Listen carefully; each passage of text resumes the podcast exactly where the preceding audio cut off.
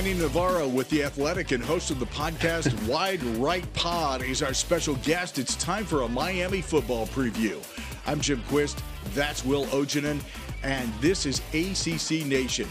Welcome, Manny. Thank you for joining us. Thanks for having me, Jim. Appreciate you uh, inviting me to come on and talk some uh, Canes football. It's exciting times with Mario Cristobal in charge these days. Yeah, we're going to get into it, and we're, uh, we're going to get into detail here. So we're depending on your your professionalism and your observations as to what's going on there, because there's a lot of stuff going on. So let me get this one right out of the out of the way, right up front, for both the fans and the haters they've heard the U is back for about 20 years now. And, you know, uh, many, including myself, have said, no, not yet. But this seems like maybe, maybe we're getting closer to it. So, you know, new coaches, new look, recruiting's turning the corner. Uh, is there a valid reason to be excited, Manny? Oh yeah, I think absolutely. There's there's a valid reason to be excited, and you know I, I appreciate the fans out there who always say, "Yeah, the U is back," and, and, and then it doesn't happen. I love I love the sarcasm at the end of the year when the team finishes seven and five or whatever, six wins. Uh, I think I think this team is is built to have success this coming season immediately. I think uh, when you got a quarterback like Tyler Van Dyke you have a chance to win the division. And if you go back and you look at how often Miami has won the division, the Coastal Division, since they joined the conference, hasn't happened very often. And uh, I think this team, though, uh, with with Van Dyke at quarterback, has the potential to do it. We saw last year what happened with Pittsburgh and their young quarterback, uh, who, who, obviously became a first round pick, and Kenny Pickett. So I think Tyler Van Dyke is from the same ilk. I think he's a potential first round pick, and I think that gives Miami a chance to get to the ACC championship game this year. Very cool. Hey, before I, I pass it off to Will, who's going to break down some X's and O's and offense and defense, let me just ask you your opinion on something. Um, getting rid of divisions in the Atlantic Coast Conference. How do you feel about that? I love it actually. I, I would love to see these ACC teams play each other more often. I, I really think that uh, that that format where where you get to play three teams maybe or two teams uh, the same every year and rotate the other five. Uh, I, I, I would love to see that happen. And uh, you know, I think I think for Miami, you know they haven't played Wake Forest in what seems like forever, and they're in the same conference.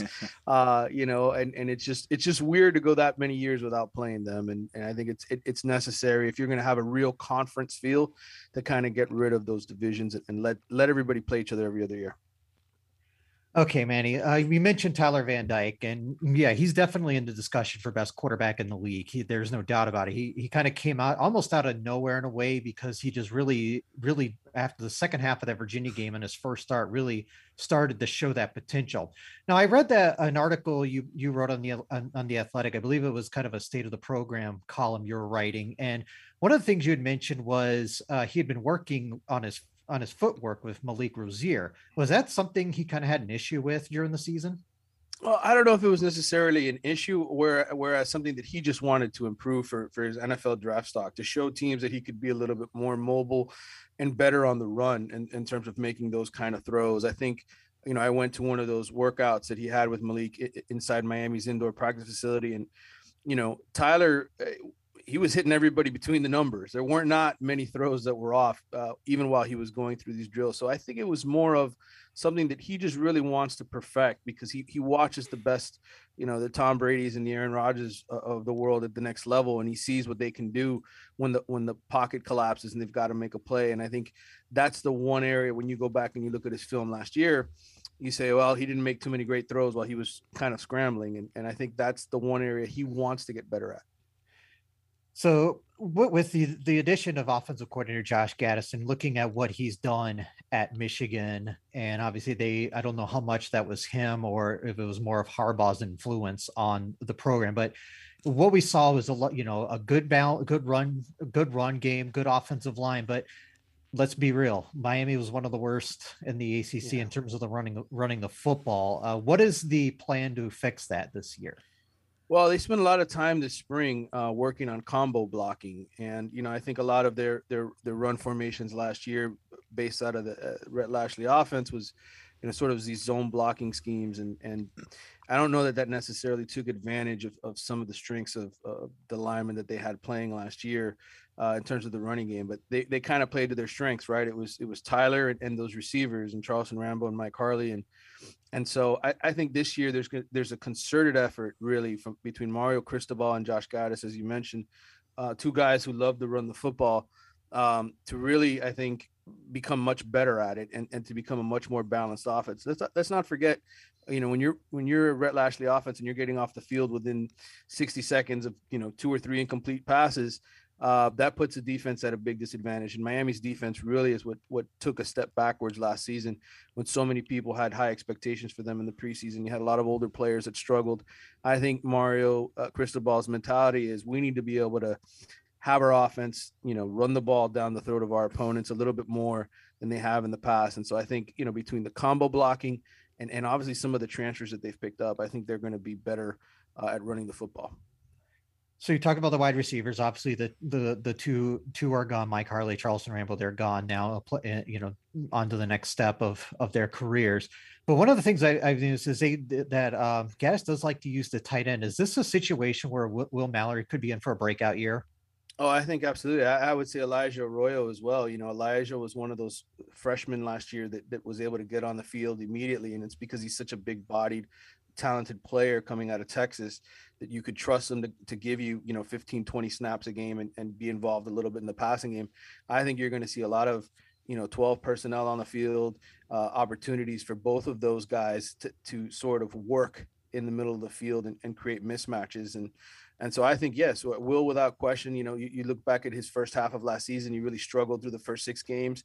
The last six games when Tyler Van Dyke was on, it was like they, they were just making magic out there. So I think Will is certainly in store to have a big season, but I also think watch out for Elijah Arroyo because he's a really talented second year player who I think could make a huge leap this year and just thinking back, he he had a he had a really good year when Brevin Jordan was there too, and that two tight ends. So, so I could really see that being a big deal. But talking about the backfield, because there's a looks like a lot of lot of people with a lot, you know, a lot of bodies in there. No one like really has.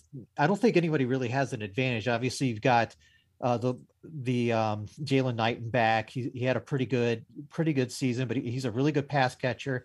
You got Harry, Henry Parrish, a transfer from Ole Miss. Thaddeus Franklin. Plus, you got Don Chaney Jr. coming off a torn ACL. So, how do you do you think it's going to be more of a committee approach to start the year? Well, I, I think, you know, if you, if you look at Mario's history and as well as Josh Gattis, you know, they always kind of have a lead back, one guy who, who, who maybe takes uh, more than half of the carries, and then other guys who sort of contribute. I could see a similar type situation here where whoever is the healthiest and best back coming out of camp here in the fall gets that lead role, you know, the first couple of weeks of the season. But I could see these guys switching it up. You know, a guy like Don Chaney, um, who I saw play in high school here in South Florida, he, he reminds me a lot of Frank Gore in terms of some of just his raw abilities, um, you know, breakout speed, etc. And you know, he just hasn't been able to be healthy, kind of like Frank Gore was his first couple years at Miami with the ACL. So I think he's he's got probably the most high end potential of all of those guys. Um, but Jaylan Knighton, I mean, if you go back and look at the Florida State game and and North Carolina from last year, just such explosion, especially in the passing game. Um, I, I think him and Parrish both are going to be really highly utilized weapons as backs out of the backfield, which you saw Michigan do a lot of last year under Gattis. So I, I yes, will there be one bona fide do it all back? No, I think there's going to be a committee, but ultimately, I think there will be a guy who sort of takes on the lead rushing role. Um, along the lines of of this kind of a, a, shift a little bit, if you if you will, toward uh, running the ball down people's throats. Uh, I've seen this be becoming um, a trend not only in the NFL, moving a little bit away from from the passing game toward having an effective running game, but I'm also seeing a lot more of this on the college level. Is this is this a trend that we should be expecting out of all college teams at this point, or well, what's going I, I on here? I, I, think I think certainly for Mario Cristobal, philosophically, being being an offensive lineman at, at Miami, and you think back to when he won national championships at Miami and uh, you know, 89 and 91 and, and those teams that were around then. Um, you know, it, it, those were teams that had great balance. Yes, Dennis Erickson's offense could put up a ton of points, Um, but Mario, eh, you know, the way he ran things at Alabama with, with, with offensive linemen and Nick Saban before they, they started cutting it loose with those receivers and even at Oregon, like it, there was always balance. And so I, I think, you, you know, when you talk about pounding it down a team's throat, I think that's the fourth quarter. That's what you want to do. You, you kind of want to get back to that power running game and uh, and and I think that's what Mario wants to be. I think in the fourth quarter he wants to be up two touchdowns and he wants to just keep the ball and play take you know keep yeah. away from the from the opponents. That's his philosophy. And Miami may not blow out teams this year. You know, um, they, it may be a, a two score game or a ten point game, but Mario is fine with that. He he is of that ilk that hey as long as i got the w at the end that's what's most important and he's what he wants to do more than anything is is sort of cover up maybe some of the warts, right, that this team could have. Receivers, one of those, right? We may not have Miami may not have that guy who, who turns into a Charleston Rambo this year. So what do you do? You throw the ball to the backs and the tight ends, and you and you, and you run that power running game. So I could totally see Miami being much more of that kind of offense this year. So he's also a clock meister. So uh, oh yes, watch that very closely. Speaking of the beef, uh, this is where I always like to, to to get into it a little bit with the offensive linemen and also defensive linemen. But you know, if you, if your offensive line is not pulling their weight, uh, it, it's not going to work, man. Uh, so yeah. here's here's the thing I want to look at here. They've got loads of experience there um, but short on playing time together. Um, and they've got some really key transfer portal players. Let's talk about that offensive line and what you see happening and what needs to click.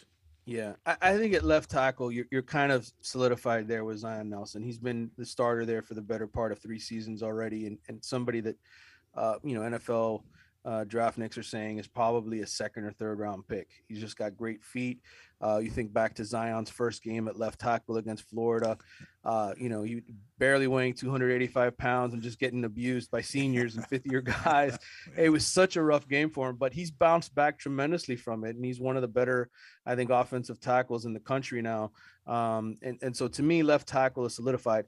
Uh, you know, at center, you got Jakai Clark back. He was a starter for the for basically the final eight games last year after Corey Gaynor got hurt. Corey, of course, transferred to North Carolina this season. He saw the writing on the wall that Jakai was going to be the center, so he took off. Uh, and then you got DJ Scaife, who, who's been a long-time starter for Miami, uh, either at right tackle or right guard. He, he's got a ton of experience. Those are the three guys that you say, okay, um, maybe they haven't always been dominant, maybe they ho- haven't always been great, but heck, they're experienced. They've started a lot of games. And so you've got three guys that, that really fit the bill there. Then you have a, a kid like Jalen Rivers, um, who was one of the top offensive tackles in the country coming out of high school a couple of years ago, starts the first three games of the year last year at left guard, uh, tears his ACL, misses the rest of the season. But let me tell you, you talk to Alex Mirabal and Mario, like even the previous coaching staff, they'll sell you Jalen Rivers, the most talented lineman they have. So I think from Miami's perspective, you feel really, really good about four guys. Question is, who's that right tackle or who's that right guard, right? Who do you who do you sort of slide in there? Um, you know, John Campbell, a really good player, uh, you know, guy who can dunk the basketball, a six, you know, six five, 300 pound type guy um, who, who was getting recruited by Alabama and a bunch of really good schools out of high school. He just tore his ACL, didn't play last year. So it was kind of a wasted year for him. He, he tried to come back in the spring, wasn't quite ready yet. So that's a question mark. And, you know, they, they went into the transfer portal. They got Logan Sagapolu, um, you know, who was at Oregon with Mario for two years, didn't play either. He had an injury. You know, the things with all these linemen is they, they're always battling injuries, right? They're in the trenches, they're getting hurt. That doesn't mean they couldn't, you know, in year three, year four, be ready to just step into that role and take off. And so I think, you know, Miami's in one of those situations where these guys are going to, I mean, listen, between Cristobal and Mirabal, uh, the two, the two, uh, you know, Cuban coaches that I know well, uh, they, they're going to be coached up and ready to play. Um, the question is, are they going to be consistent week to week to week? And uh, that's something that we'll find out only when the season starts and it gets rolling. So, but I, I like four out of the five, and I think that fifth spot is going to be the key to the, uh, the team's success this year as far as running the football. So before Will jumps into defense with you, um, let me get your ratio projection here. Passing, running percentages. What do you what do you see this team doing? Yeah, I, I could see it 50 50. I could see it 53 47, you know, kind of that breakdown where you throw the ball a little bit more just because you got Tyler Van Dyke. But I, but I could I could totally see Mario running a whole lot of play action. Um, and, and, you know, Tyler Van Dyke, because he doesn't have that established deep weapon, um, or at least in the early part of the season, being conservative and just running the ball, especially that game at Texas A&M in week three. That's going to be a really tough assignment uh, you know, and, and Jimbo's got a great roster over there. So, uh, you know, maybe the first two weeks they're a little bit more aggressive and just try to put teams away early. The schedule certainly conducive for that, but that week three game at Texas A&M to me will be the real barometer of whether or not this team is ready uh, to contend for an ACC championship and, and to take that next step. Manny, I gotta, I gotta tell you, I, I don't think I've ever heard anybody go 53-47 before. that, I, That's that's how close to balance I'm expecting it. It'd only be like a slight margin of, of maybe passing it a little bit more. that was that was a man. You should be a right. politician. That was a safe statement. Will. All right, let's uh, let's go over to the d- defense. Obviously, a new uh, defensive coordinator, Kevin Steele, has been brought in. He he after uh, Clemson had a bunch of years in the SEC, so he knows what good defenses look like. And the defense, I don't think it's out of out of left field to say this defense was a bit of an issue last year. Tackling was bad. It was one of the worst tackling teams in the country. I think it had the second fewest uh, turnovers in the in the league. So what is what are they what did they do during spring ball to, to start addressing that?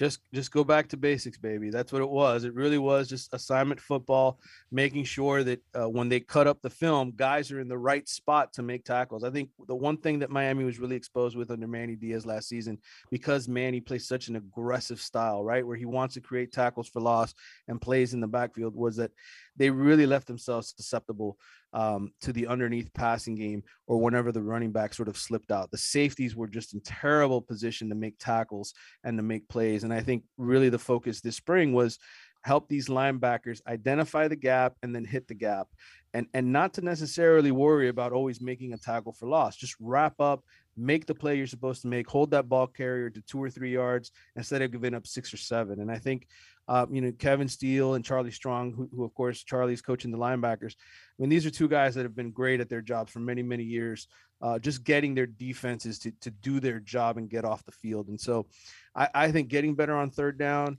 uh, I think just wrapping up, holding teams uh, in the red zone. That's sort of the focus here. It's it's just just get off the field and don't give up the big plays, which Miami did far too many times last year. So looking just kind of looking at an overview of the defense, I feel like the theme of it is there's going to be a lot of competition. I mean, obviously you've got some some key starters, especially in the secondary. They probably have one of the best safety corps in the ACC and a, and a really good cornerback. So let's start back there. Um, got a all uh, big time. You know, Tyrique Stevenson is back. Honorable mention all ACC. Um, Daryl Porter Jr. is a, a, grad transfer or, or, just a transfer from West Virginia. Well, Avantae Williams is someone who I know the the staff is really high on. So what what about the secondary makes it so good? Well, first of all, I feel like you have the potential to have three elite safeties, which is hard to have, right? I mean, usually somebody always leaves. They want to get off. They want to get on the field. They don't want to, you know, ha- kind of rotate in. But I think between, uh, you know, James Williams and, and Kamren Kinchen, and uh, and, and Avantae Williams. They've got three guys that you go back and you look at their high school rankings and what they did, you know, as as freshmen when they first got on the field last year. You're like, wow, these guys have the potential to really take off. Uh, you know, James Williams so big, long and rangy with that six five frame. Um, I, just think you know Kevin Steele is going to do his best to get those guys, those three guys on the field as often as he can. I think if, if you're saying, well, who who moves into the slot, who sort of covers you know, plays more of a man-to-man cover position at the safety spot. It's probably Avantae Williams. Um, he's just better at it naturally. But I think it all starts with those three guys, um, and and they've got some good depth behind them. Some guys, some young guys that that uh, when you watch them out in the field, they know what they're doing. They're not lost. You know, that's one of those tough positions where you have to be able to communicate and keep everybody aligned. And I think, uh, you know, the job that uh, Jahmile Addae, the new defensive backs coach, has done has been pretty impressive. I was impressed the way they looked in the spring. You mentioned cornerback. Um, certainly Tyrique Stevenson, um, you know, he missed the spring coming off of, sh- of shoulder surgery, um, but he did phenomenally, especially in man coverage last year. Um, one of the better ones in the country. And, uh, you know, I know he was only all ACC honorable mention, but he's the kind of kid that now you look at projecting going into his fourth year, he's the leader of that unit, and he's kind of taken on that responsibility. I think in the film room um, with his teammates, really gotten guys to to just do a better job. You mentioned the West Virginia transfer in Porter. You know, he's a, he's a full time starter at West Virginia, a guy who I think slides right into that slot position. You know, that slot corner position is so important in college football nowadays. And and Daryl, you know, I know his father. His father played for the Miami Dolphins. He's a coach down here for many many years. He is a student of the game, a, a kid who um, sounds like a coach when you talk to him. Um, and and you know they had some other guys, Isaiah Dunston. I, will tell you, and he's a kid didn't play a, a, lot last year, but this spring, big body, long arms, um, a kid that Manny Diaz's staff had moved to safety. And then, um, you know, as soon as Mario Cristobal staff comes in there, nope, he's a cornerback. and and so he, I could see him um, starting opposite uh, Tyrique Stevenson this year at that corner spot. So I, I think, you know, you, you asked me what's the strength of that defense right off the bat. I would say secondary without question. I think there's more talent and experience there than any other position in, on that defense. So um, I should ask, what kind of what kind of style of defense does uh, Kevin Steele plan to play? Yeah, I, I think you know it's going to be primarily a four-three. Now that third linebacker, you always say, well, do you bring in a DB and make him sort of, um, uh, I guess that money position, right, where he's kind of like an extra safety and he's just in coverage. I could, yeah, I could totally see something like that happening, where maybe even a guy like James Williams moves into that position in the box as sort of a, a semi third linebacker. But the reality is, it's going to be a four down lineman base uh, with, with, two linebackers, and then that third, you know, sort of linebacker who, who's a DB. And and I think um, I think in today's game, that's just the way you have to kind of play it, right? Unless they're coming out with four wide or five wide and and just trying to spread you out. Um, but I think their base defense, that's the way that they're going to look. Okay, so up front, I think I think there's a lot more depth up on the D line this year, just yeah. between with what's coming back. You pull out, I think it was something like four grad tra- or four transfers. Yeah, uh, five from, actually. Five. five okay, five transfers. Yeah. yeah. So, do you do you expect a lot of rotation there? No question. I think Mario talked about that uh, at the end of the spring that, you know, they just, they've got so many guys and that's the way that, that you want to play nowadays, right? You look at Clemson and the success that they have with their defensive line. They're, they've got elite linemen, but they also rotate and they keep guys fresh. And I think, uh, you know, Mario, when he was at Alabama, being in the SEC, seeing those great defenses, uh, that's that's the way you have to do it. You have to roll guys and, and keep them fresh and, and, keep your best players on the field in the most important moments. And so, um, I, I, think without question, uh, you know, look, my, Leonard Taylor, five star recruit. He's one of the two five stars that Miami has on on this roster. Um, he came in last year, only played 200 snaps, and he led the team with nine and a half tackles for loss. So there's major upside here with him. Uh, you talk about the great Miami teams of the past. They always had defensive tackles who could create plays in the backfield and disrupt running games. I think he's that kind of talent. And I think they really feel confident uh, about Daryl Jackson, who's a, a, freshman that they got in the transfer portal out of Maryland. He's 6'6, 300 pounds. Every time I stop by Miami's uh, fields now in the summertime and, and they're there with a bunch of recruits and doing these camps like everybody else in the country is doing – all I get told is, man, wait till you see this Daryl Jackson kid. He's going to be phenomenal. And Daryl started one game last year for Maryland at the end of the year uh, in the bowl game and played really well. I think their their defensive tackle talent between Jared Harrison Hunt, Antonio Moultrie, the transfer from UAB, uh, Jordan Miller, who's played a whole lot at Miami in a reserve role, and Akeem Mesidor, another um, you know top transfer from West Virginia that they that they were able to pull in. I think you're going to see a heavy rotation at D tackle and a bunch of guys that can make plays.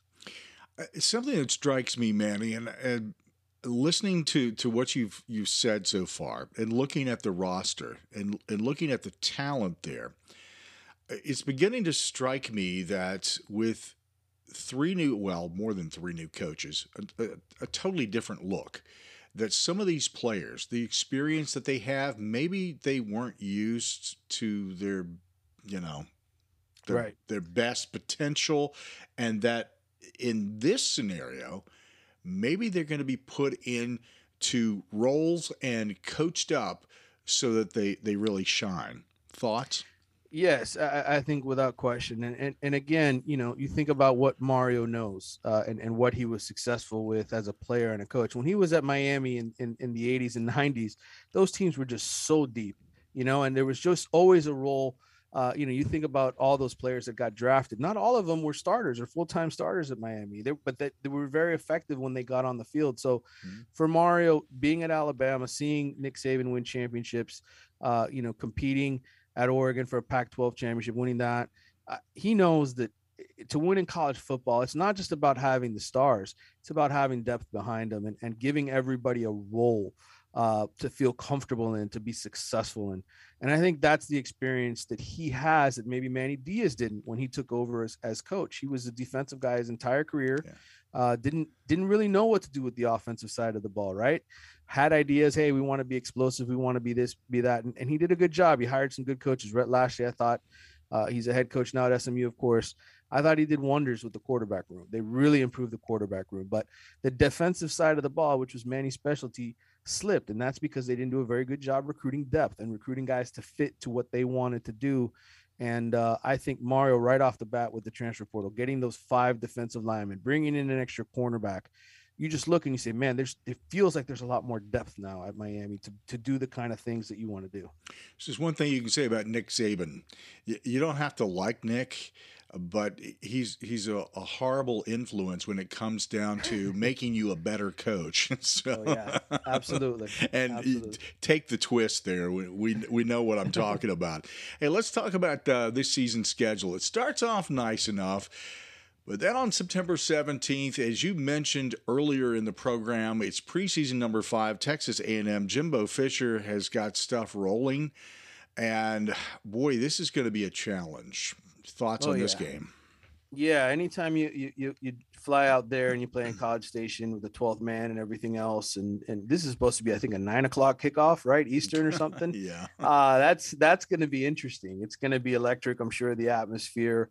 Uh, you know, Jimbo's familiar with Miami's personnel, having coached at Florida State, and he's he's recruited for a lot of the same guys that uh, and won many times at Texas A&M for some of the guys out of South Florida. So he's familiar. He's seen the game film a lot of these players, and uh, you know that win last year against Alabama, I think. Uh, gave Texas A&M a whole lot of confidence going into this year, uh, and and he's going to be ready for it. And and that's such an important game for Miami. You know, people sit here and say, "Well, you got to win it, right? You got to go on the road and win this game." I think for Miami and a lot of these programs that are just trying to get back to relevance, right? Just don't get embarrassed, right? That's what happened yeah. against Alabama last year. Miami went up to Atlanta, got thoroughly embarrassed, and that deflated the team so much. I mean, there were so many guys that just mentally at that point, and that's the first game of the year, right? To to to lose your cool after game one is just it, it's tough, and I don't think Miami ever really survived that. Uh, they they just kind of were like swimming in the ocean, trying to find themselves and, and become that team again. And, and, and Manny eventually did when the schedule got a little easier and it was, you know, uh, they, they won some important games down the stretch and just missed getting uh, the, the, division title. But uh, my point is, you know, I think for Miami going into Texas A&M, just don't get blown out, right? Just go in there, play, keep it close. And if you can hang with a really good SEC program like the one Jimbo Fisher's building over there, uh, rebuilding, um, I, I, think you, you, you win or lose, you leave with a little bit of confidence. Uh, and and and so to me, that's the most important thing with that game. Will and I'll go back and forth on a couple of these these uh, matchups here uh, as we as we come to a conclusion of the program. Um, let me get into the first one here. North Carolina, October eighth. That appears to be, and, and here's the thing: we're never sure exactly what to expect from teams from season to season. That's the nice thing about college football. Sometimes you you're loaded and you know, hey, it's like with Alabama. You kind of expect certain things and it usually plays out that way. But everybody else it's it's a little different and we're not really sure what to expect from some of the teams, especially in the division. So we'll start with that North Carolina game on October 8th. And what's your gut telling you here? Well, listen, uh, Mack Mack Brown's won uh, won three straight games uh, against Manny Diaz when he was around, and, and Sam Howell had a lot to do with it, right? I mean, he just he, he Sam Howell was just sort of a nightmare for Miami to contend with all three years. You think back to fourth and seventeen, uh, you know, Manny Diaz's first season on the road in Chapel Hill. Miami has the game won. Uh, Sam beats them. Uh, you know, th- this last meeting up in Chapel Hill again, uh, close game, fourth quarter you know, Sam makes a play. He bounces off of James Williams and runs it into the end zone. Um, eh, he's not there anymore. And so I think from a mental standpoint for Miami, um, hey, it's a different quarterback. Uh, yes, Mack Brown has won three in a row, but Manny Diaz isn't around anymore. It's a different coaching staff, a different game plan. So to me, I, I look for Miami. That's that's such an important game. I think again from a mental standpoint, you know, go out, take care of business at home. I think Miami will be favored in that game, even though they've lost three in a row. I think that's the kind of game that that uh, you you hope that Tyler Van Dyke uh, makes all the plays. And he had an opportunity last year to beat them at the end, and and, and you know, pass was deflected and intercepted on the fi- one of the final plays. And I know for Tyler, uh, you know, that was his first real road start. I, I, know from talking to him, he is definitely hungry to beat North Carolina and, and get a little revenge after uh, what he went through last year.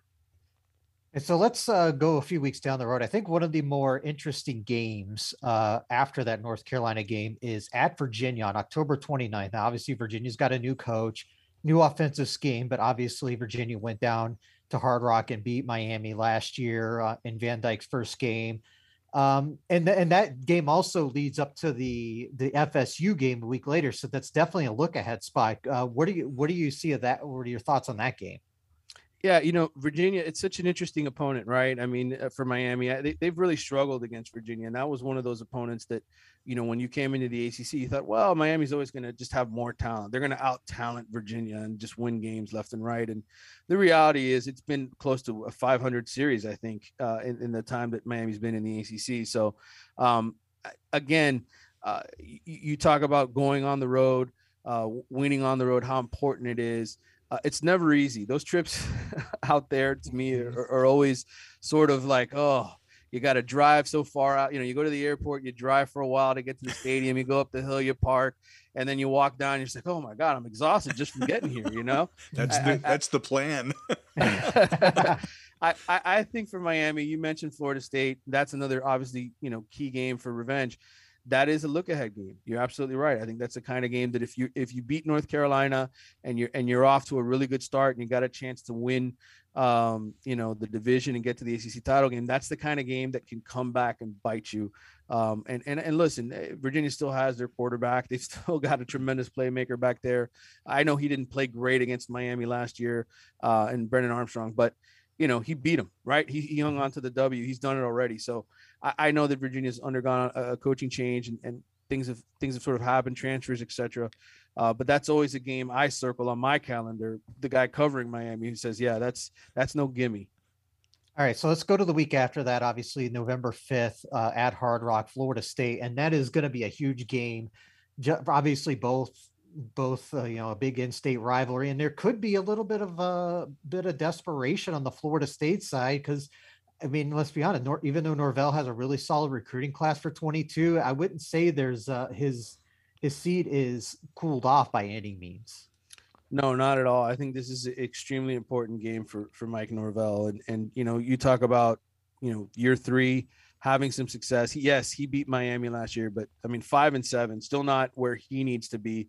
And I don't know that that roster. I mean, Jermaine Johnson was such a tremendous addition last year. It felt like the entire defense just fed off of his energy. Him and Keir Thomas, both of those guys are gone. And you, you know, you sit there and you break down FSU's roster and you say, okay, where are the new guys? Where are the where are the new playmakers? They lost guys on that defensive side, and they won. They beat Miami last year because of that defense. Really, in my mind, when I go back and, and you watch that game again, um, it, it, was the defensive plays of Jermaine Johnson and some of the other guys on that team, and a lot of those guys are gone now, and, and so the new transfers and the new additions have to step up. I I think for Miami, uh, beating Florida State for Mario Cristobal in year one that is you know as must win as it gets you it, for especially for the recruiting battles right i mean florida state and miami still recruit a lot of the same kids they still have battles over guys um, and and i think uh, for mario he doesn't want to sort of lose that edge right now where i think he's winning in, in the recruiting battle Going to end up the season on a rough note here. Clemson, November 19th, Pitt, November uh, 26th. At least you get Pitt at home. Um, yeah. you know, being at Clemson is just that's a whole different ball game there. Just because, as you were mentioning, a 12th man aspect of Texas A&M, that crowd in Clemson is killer. Um, those two games, your thoughts there on ending the season? Yeah, I mean, uh, look, Miami. I'll, I'll, start with Pittsburgh. Miami, you know, beat Pittsburgh on the road last year. Obviously, went in and took an early, a big early lead and sort of hung on for dear life at the at the end that Pittsburgh uh, team is tough as nails. I know they got a lot of you know seniors back on that defensive side, experienced guys, but I thought the loss of Jordan Addison was really in my mind, devastating for that roster. It's one thing to lose Kenny Pickett. They go out and they get Kedon Slovis and, and some other, you know, they've got the quarterbacks who were there before kind of waiting and competing in the wings. I, am not sure what Pittsburgh is going to be now. I'm really that's the one team I look at in the ACC, and I said, who knows what they're going to look like, especially yeah. after losing one of their best players and their and their quarterback. So um, that'll be really interesting to watch. I'm sure it'll still be a tough game, but I, I, to me, without question, Texas A&M and Clemson are the two measuring stick games for Miami. Uh, you think back to the to the year of the pandemic when Miami went up to Clemson and you know what was it 42-17 might have been the final score or whatever it was it was not close. Clemson is the standard still in the acc yes they didn't win the conference last year right. but dabo swinney always has the most talented team.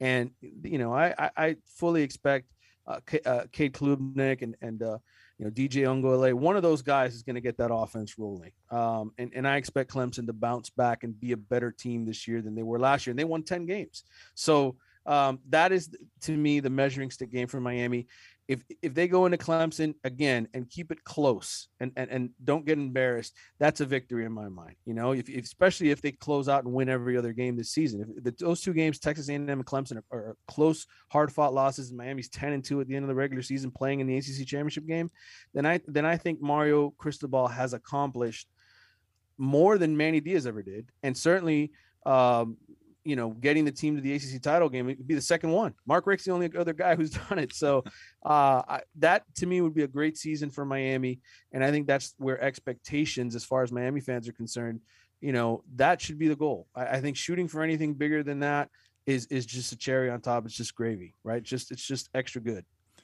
You can take ACC Nation with you by subscribing to our podcast. Worldwide listeners can listen to ACC uh, Nation radio streaming 24 7 and watch the program on YouTube. Pick your favorite option and subscribe by visiting accnation.net. Thank you so much to our special guest, Manny Navarro of The Athletic and host of the podcast Wide Right Pod. Hey, be sure to follow him on Twitter, subscribe to, F- to The Athletic, and make sure you follow his podcast for the best coverage of the Miami Hurricanes. Thank you, Manny, for joining us. Too kind, Jim. Thank you, guys. Look forward Thanks, to talking to you again.